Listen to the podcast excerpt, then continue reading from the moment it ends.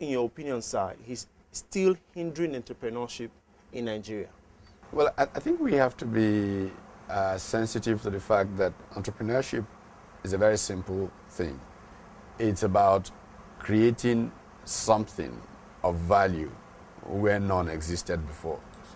Um, and what makes it happen is habit, a habit of trying to create value. Uh, that habit was invested in man from creation.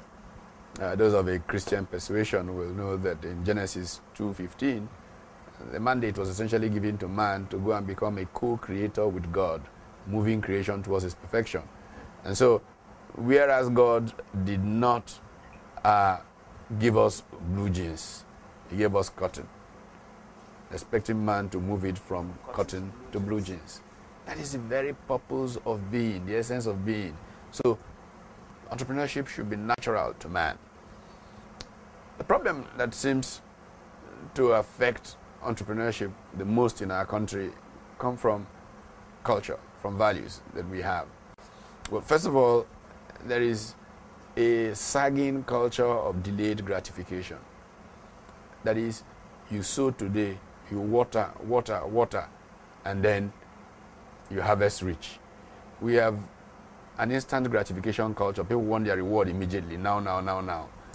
Uh, typical Jewish entrepreneur arriving in the US, uh, sharing a flat with three or four brothers uh, 50, 60, 100 years ago, would work from morning till night, toil, you know, his shoes, literally, you almost seeing his, his, his uh, feet from uh, across the shoes, uh, and, and one day a car knocks him down the streets of New York and you find there's $3 million in his bank account.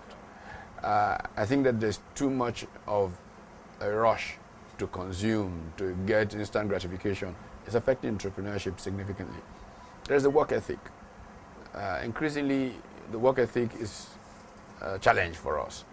Uh, you know, popular balance culture in, say, Yoruba speaking Nigeria. Is something like, they say, iṣẹ́ kékeré owó ńlá you know but, you know people Work small and work small big.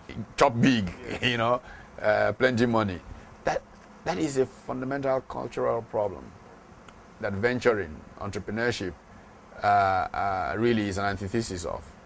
Um, then there is of course the challenge of institutions institutions and entrepreneurship institutions support the emergence of entrepreneurs there's a very important discussion of that in a most interesting book written uh, several years ago by two uh, professors at the University of Chicago Graduate School of Business, uh, um, Raghuram Rajan and Luigi Zingales. And interestingly, the book has a, uh fascinating title, Saving Capitalism from the Capitalists. In that book, essentially, they uh, explore the nexus between institutional arrangements and the evolution of entrepreneurship. Uh, because you need strong institutional support.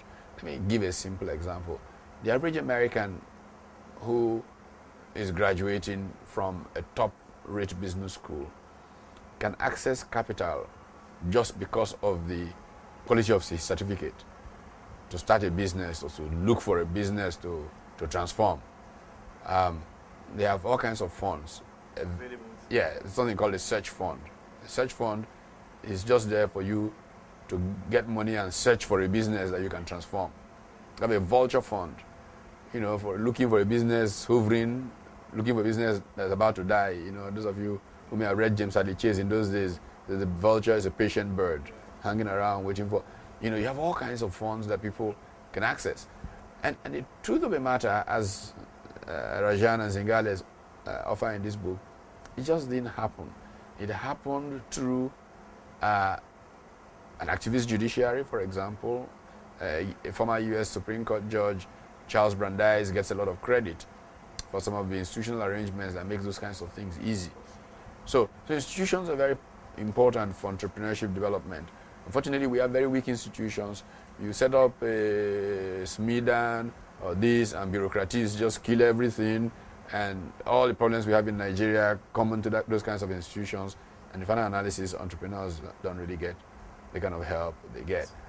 But, but bottom line, bottom line is that is the entrepreneur. Yeah, institutions are very important, they help.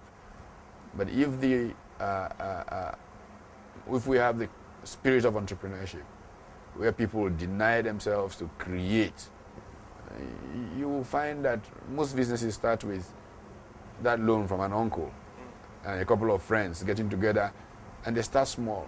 Uh, one of my favorite illustrations comes from Japanese experience. Uh, two young men discharged from the Japanese Navy in the immediately after World War II. Uh, they were called Masaru Ibuka and Akio Morita. They were 25 years old. They'd just been discharged from Navy. They didn't have any money. They looked around to gather money to start a business. They managed to put $500 together. But they had a passion, something driving them. What was that?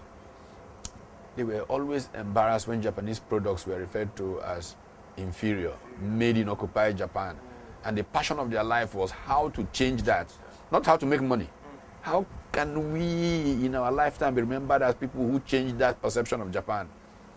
The company they founded is called Sony. The Sony looks like a huge corporation that fell from heaven. No, it's two young men with $500 whose burden was that their country, the products from their country was being laughed, were being laughed at. And they said, no. And that's how they built a big corporation, became very wealthy people. Um, the key is the passion. The money comes later. If what drives you to be an entrepreneur is the money you make, you will make a good entrepreneur.